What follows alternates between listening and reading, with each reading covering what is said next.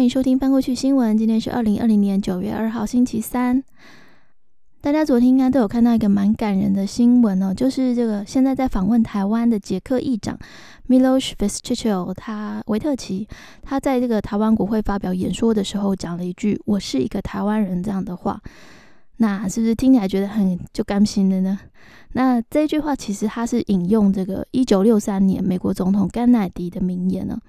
当时甘乃迪是用德文说了“呃，我是柏林人”这样的一句话，就是 Ich bin ein Berliner，来鼓励这个西柏林人说我们都是一样，就是追求这个自由价值、反对共产主义和压迫政权的人。所以今天这个 v i s t r i c h 他讲用中文讲了，我是一个台湾人，这样的是相当有呃具有意义的象征举动。那这个我在看那个路透报道的时候，我觉得他有一句话，我觉得还蛮不错的，就是可以学到很多单字，所以我在这边写一下。呃，这句原文是说：“The head of the Czech Senate declared himself to be Taiwanese in a speech at Taiwan's parliament on Tuesday, channeling the late U.S. President John F. Kennedy's defiance of communism in Berlin in 1963, as China slammed him for crossing a red line。”那这一句的 里面有好多单子哦，听起来很长，对不对？没关系，我会附在那个叙述里面，大家可以在有空的时候再去看一下。用看的，我想会比用讲的清楚。毕竟我们都是就是台湾人或是亚洲人，都是很仰赖这个字幕，所以我们用看的会比用听的要更准确。但其实听力是要训练的啦，所以我比较建议大家，呃，尽量还是用听的。去理解那个语言，毕竟我们平常在外面交谈的时候是用听的嘛，不是用写的吧？对，OK，好，回来这里。那首先我们来看这个 Parliament 这个字，就是指国会的意思哦。那国会会分成参众两院嘛，参议院跟众议院。前面还有强调那个强调那个 the head of the Czech Senate，Senate 就是参议院的意思。那众议院就是 House of Representatives。呃，关于这个参议院、众议院，还有所谓的上议院、下议院这个相关的东西，我觉得我们可以留到就是之后比较靠近选举的时候再找时间来说明一下。因为今天还是有其他的重要新闻，然后我的进度又落后了，所以这边我就先跳过，然后我们下次再好好来深入谈。那大家先记得一下，就是 Parliament 跟 Senate。那另外，这个 the head of the Czech Senate 就是这个参议院的院长，其实我们是说议长了，参议院的议长，议事的这个主管嘛，所以他是议长。那其实这个可以再缩写成，就是用如果用一个字来表达他的 title 的话，其实是 speaker。那 speaker 这个字呢，在一般生活情境下，就是指扬声器、喇叭或者是发言人、讲话的人的意思。那在这里，因为是指他的职衔呢，所以只要看到 speaker 是放在国会或者是众议院、参议院，那就直接翻成议长就可以了。那这边这个动名词修饰的部分，它用了一个蛮有趣的字，叫 channel。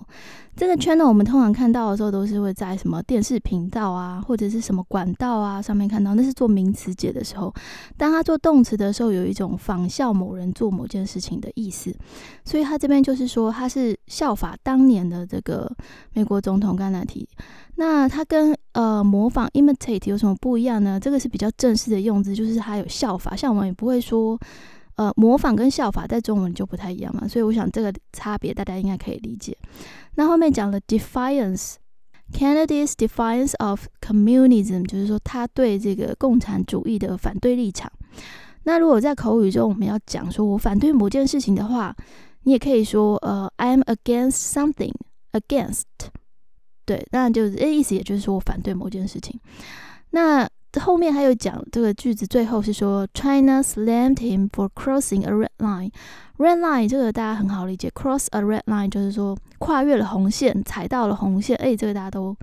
字面上就可以理解了，不需要再多多解释。那这个用法就是可以记下来，很好用。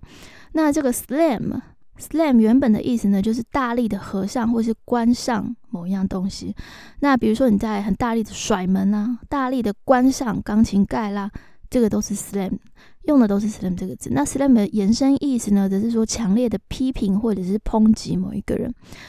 那我自己个人看到这个字，就会一直联想到 century pay。那我也不知道为什么，但是可能因为这个大力甩上跟关上的动作和那个抨击的这个反这种这个情绪合在一起之后，我就会一直联想到 century pay。如果说这个联想对大家有帮助的话，大家可以试试看。那但是在这里哈，中国不是打那个，不是打巴，不是甩巴掌，他是批评，强烈的不满，强烈的抨击这个捷克的议长。那都已经谈到这件事情，我们就来谈一下各国的反应好了。那维特奇发表了这个演说之后呢，中国外交部长王毅就非常的不爽。虽然他人根本就不在这边，他人在德国访问哦，他还是隔空开炮，然后就说要维特奇付出代价。那对于这件事，对于这个王毅的反应呢，这个外交部长马斯 （Heiko Maas） 就表达了蛮强硬的不满呢。他认为欧洲必须要捍卫自己的价值，他不觉得捷克他表达就是挺台的立场有什么不对。他也不会，他也不认，就是马斯也强调说，欧盟不会接受这种这样子的威胁。所以呢，他在跟王毅会谈之后发表的这些言论，也联系了这个捷克的外交部长，表示德国是支持捷克的。那这一件事情有一点严重，是因为德国现在是欧盟轮值主席的国家，他现在刚好轮到担任这个欧盟轮值主席。所以马斯这样的，他有说他他这一次的发言是以这个欧盟轮值主席国外外交部长的身份来讲这些话的，也就是说他一定程度上是代表欧盟的立场。王毅出访欧洲的最后一站呢，不意外又被问到了香港议题，还有这个新疆维吾尔族人的问题。呃，更正一下，以后那个新疆维吾尔族人，我会尽量改用东突厥斯坦来代表。除了德国外交部长斯洛伐克的总统查普托娃 （Zuzana Kaptova） 也在 Twitter 上面表示说，斯洛伐克支持捷克，他不能接受中国的威胁，因为欧盟跟中国的关系应该要以对话和相互尊重为基础。针对欧盟成员国或者是他代他的国家代表的这样子的威胁呢，和欧盟与中国之间的伙伴关系是有所冲突的，这是他没有办法接受的事情。那这个呃，主在那 Capitova 也成为截至目前为止公开反批中国层级最高的欧洲政府首长。那其实呃，我有点犹豫，就是像这个捷克的事情要不要报啊？因为虽然这是对台湾来说是很 big deal 很大的一件事情，但是其实台湾媒体会报很多啊，所以我相信大家可以很容易的就找到中文的资料。那而且会报的巨细靡遗，大概连那个维特奇他吃什么、喝什么、穿了什么，可能都会有很多讨论。所以其实我没有很想报这件事情，只是昨天我觉得那个是蛮好的一个学习机会，那个句子啊，还有呃那个典故啊，我觉得都可以。学到蛮多的，所以特别拿出来讲了一下。但是我可能不会很密切的报，就是追追这件事情，追这个捷克访台的事情，因为就像我刚刚讲的，已经很多台湾媒体会报嘛，所以我有点犹豫啦。这个有需要放进来吗？因为毕竟国外的事情超级多的，所以大家可以给我意见。如果你觉得你想要多听一些这样子的报道的话，我会考虑一下，我会考虑，因为真的。我觉得有点两难呢。如果都报台湾人，那就听台湾媒体就好了，还比还比我这边快很多。对，所以反正你们如果有什么想法，可以留言这样子。好，那接下来继续看一下这个认真的消息。那刚刚讲到那个中国那边很不满嘛？哎，从今天开始到四号，每天早上八点到晚上七点，不是要播电视剧，是中共又要军演了，在那个黄海的南部进行实弹的射击哦。对中国最近还蛮多活动的嘛，从八月二十二号开始呢，就陆续在渤海、黄海、东海跟南海这些海域进行军事演习哦。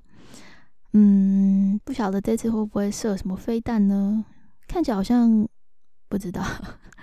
大家还是要多小心一点啊。那另外，这个中国在军事方面最近真的很多事情啊。这个大家昨天应该、今天早上应该都有看到了吧？就是中国跟印度又再度继续吵这个边境的问题哦。那这一次呢？呃，昨天双方互相指责是对方嘛？那今天早上那个印度军方人士就透露说，其实中国部队、中国的军队在八月二十九号、三十号就已经出现在这个班公错湖的北岸了，企图战略其中一个山顶的战略高地。所以印度部队是发现中方的企图之后，才抢先占据了在印度领土内的数个战略高地。嗯，那这一次的这个争议点又是在拉达克拉达克。那比较特别的是，我刚刚早上好像有在 PDD 看到有人说，这一次的这个印度的行动里面，其实有吐蕃人，就是我们传统说的西藏人参与其中，而且还把这个象征的西藏独立、象征吐蕃独立的这个雪山狮子旗哦，立在这个其中攻占的一个高地上，这个象征的意味真的很浓厚。那我我不太确定，因为我对那个。图博和印度之间的关系没有很了解哦，不过对中国来说啊，肯定是跳脚的啦。这个代表了什么意味呢？我我之后会再去查一下，然后看有没有什么可以跟大家报告的。刚好在同一时间呢，美国国防部也发布了两百页的二零二零年中国军力报告。那在报告中估计，目前中国有大概两百枚的核弹头，未来十年还会打算再增加一倍哦。那另外报告中也指出，解放军是目前全球最大的常备军，海军规模也是全球最大。那看来已经快要可以跟美国抗衡了，而且中国方面还会继续推动这个军队现代化。在这个推进外交政策方面发挥积极的作用，这句话我觉得有点恐怖了。那现在这个报告也指出说，中国已经开始利用解放军在境外展现他们的实力哦。那除了刚刚提到的这两几点之外呢，在造舰、陆基弹道导弹以及航巡航导弹空防系统方面，也都已经追上甚至超越了美国。另外，美方也在报告中指出，因为这样子的军力落差呢，会导致台海两岸的军力失衡差距持续扩大。那加上中国并没有放弃武力犯台，所以台美国方面基于这个台湾关系法以及六项保证，将会持续对台军售，确保台湾自我防卫能力。那这边我想提一下，就是我在查新闻的时候，我很讶异的发现，中央社完全没有提到什么核弹头啦、海军规模这些，通通没有。他整篇都在讲那个对台军售的关系，这重点我觉得放的还蛮微妙的。所以我觉得大家如果想多了解，就是这个军事报告对于这个台湾军售、美国对台军售案的影响，可以去找中央社那篇来看。蛮长一篇的，那但是我是觉得核弹跟那个实际的武力规模，我觉得也是可以强调一下，所以我另外找了报告来看这个，呃，强调这个细节的部分。那现在东北亚的媒体应该都在等待一件事情啊，就是这个日本的内阁官房长官菅义伟 （Suga Yoshihide） 什么时候要正式宣布参选首相哦？他的另外两个对手，包括自民党前干事长石破茂 （Ishiba Shigeru） 还有这个自民党的政调会会长岸田文雄 （Kishida Fumio） 都已经宣布要参选了，剩下他哦。那但是目前看起来，这个 Suga Yoshihide 的胜算还蛮高的，因为已经有五个派系决定要挺他了。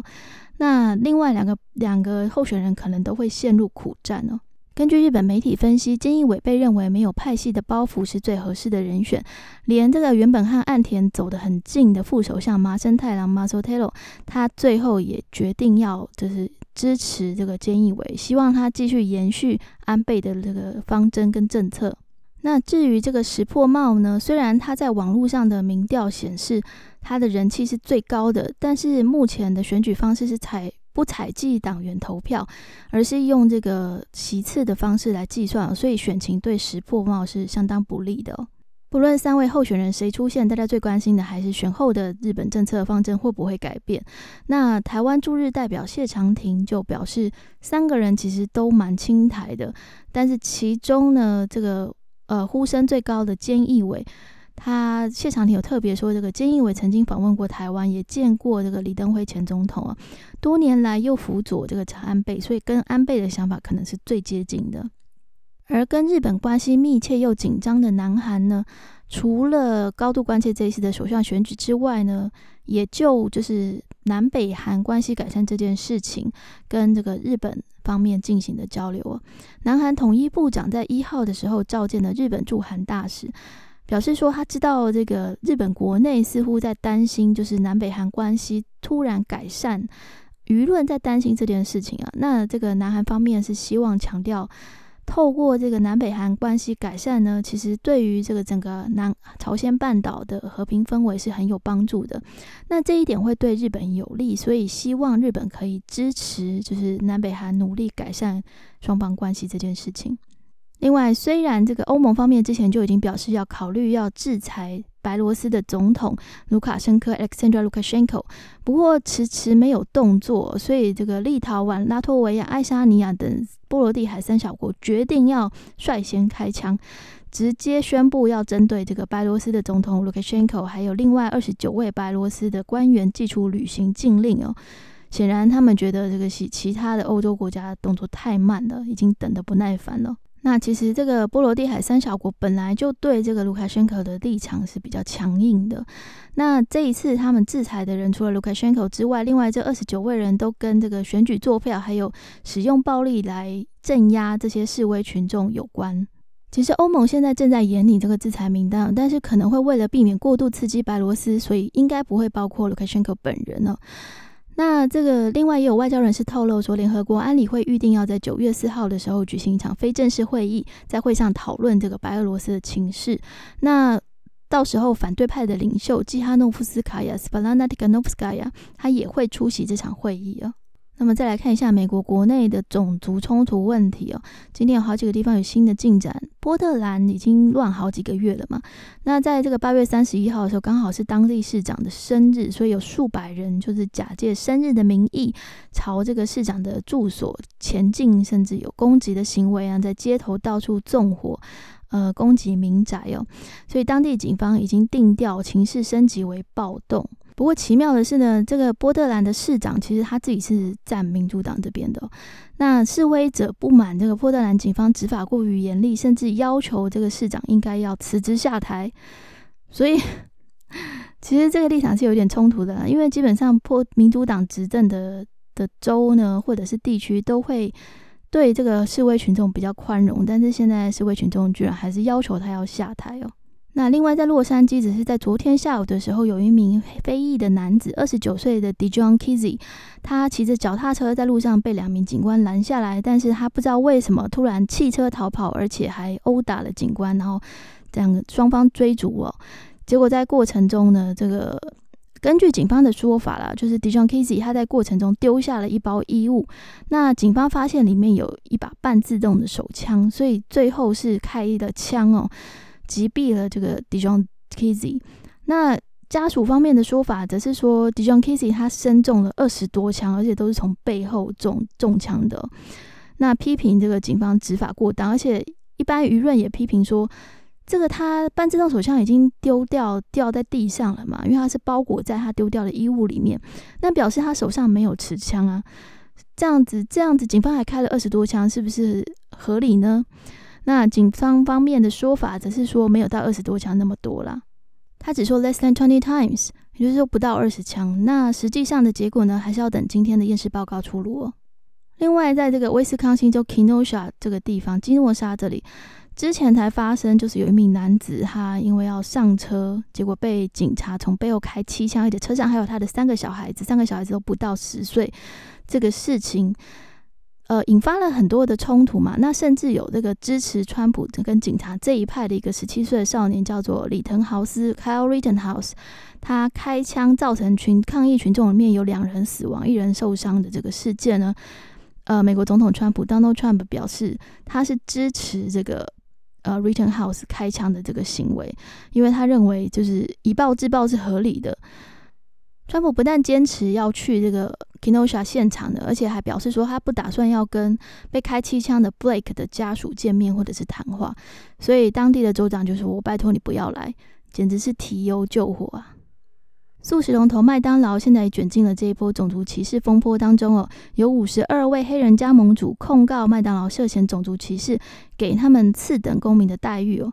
就是他们的设店的位置都是比较差的，所以收入也相对比较不好。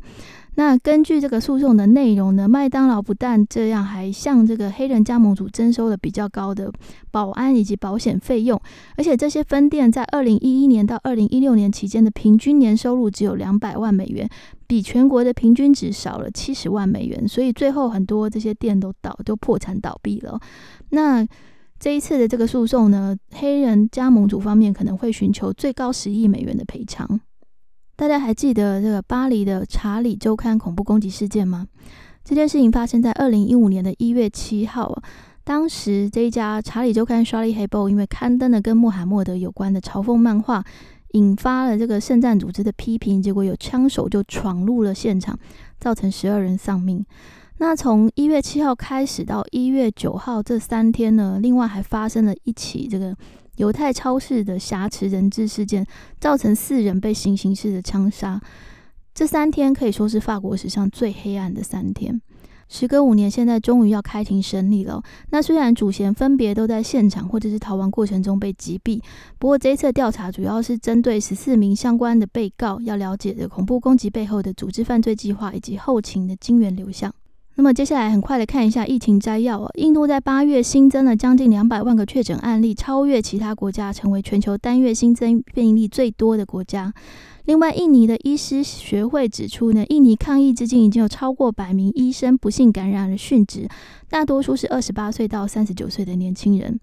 另外，俄罗斯新增将近五千人确诊了，染疫人数来到了接近百万，是全球第四大染疫国。那么，南韩呢也增加了大概两百三十五例了，其中有两百多例都是社区感染，重症患者也破了百例，在两周之内成长了将近十二倍哦，医疗资源亮起了红灯。另外，在首尔也有至少十七起的群聚感染，现在开始连便利商店晚上也禁止，就是在那里店内用餐了。下周一就是美国的劳工节了，那到时候会有这个廉价的假期。美国的传染病专家福奇 Anthony Fauci 他在白宫的电话会议中就警告，这个劳工节的假期呢，将是美国能不能有效的控制秋季的疫情关键哦。那夫许的看法是蛮乐观的，他认为应该大家会落实洗手，还有做好的社交距离，还有戴口罩啊，避免群聚这些必要的防疫措施，应该不会重演在这个阵亡军事纪纪念日以及美国国庆后这种疫情急速升温的状况。啊，这边补充一下，美国的劳动节是九月一号，九月的第一个星期一哦，跟我们传统我们台湾的五一劳动节日子是不一样的。世界卫生组织 WHO 发起了疫苗共同计划 COVAX。那现在欧盟方面表示愿意捐款四亿美元来支持这一项计划，日本方面也表示希望可以加入哦。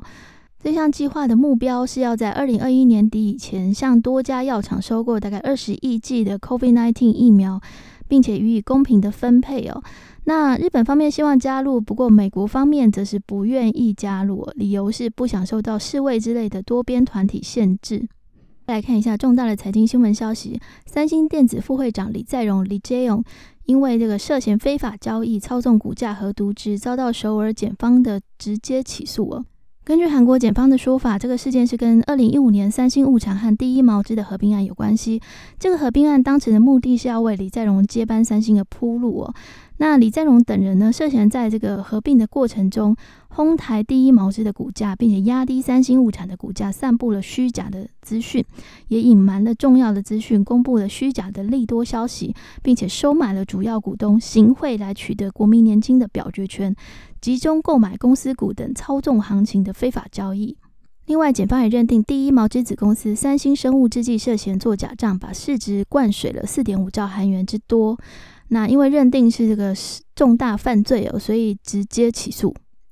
另外，我们昨天也提到，中澳之间关系近来比较紧张哦，还有一名华裔的澳洲籍主播陈雷遭到中国当局的这个拘留哦，而且中国当局方面只说他们是依法办理。那今天又有另外一个消息是说，中国海关要撤销其中一家澳洲企业出口大麦到中国的资格。那根据中国海关的说法呢，是他们多次在这一家企业出口的大麦里面发现了有害的生物。那其实这也不是最近那个中国第一次对澳洲的农产品下手了。其实五月的时候，中国就已经宣布要暂停进口四家澳洲主要肉商的牛肉。那后来又对澳洲进口的大麦苛征了百分之八十点五的反倾销与反补贴税。那征收期限长达了五年哦。八月时，也对澳洲进口的葡萄酒进行了反倾销调查。另外，新加坡和汶莱的外交部昨天发布了联合声明，从即日起要共同启动互惠绿色通道，也就是 Reciprocal Greenland，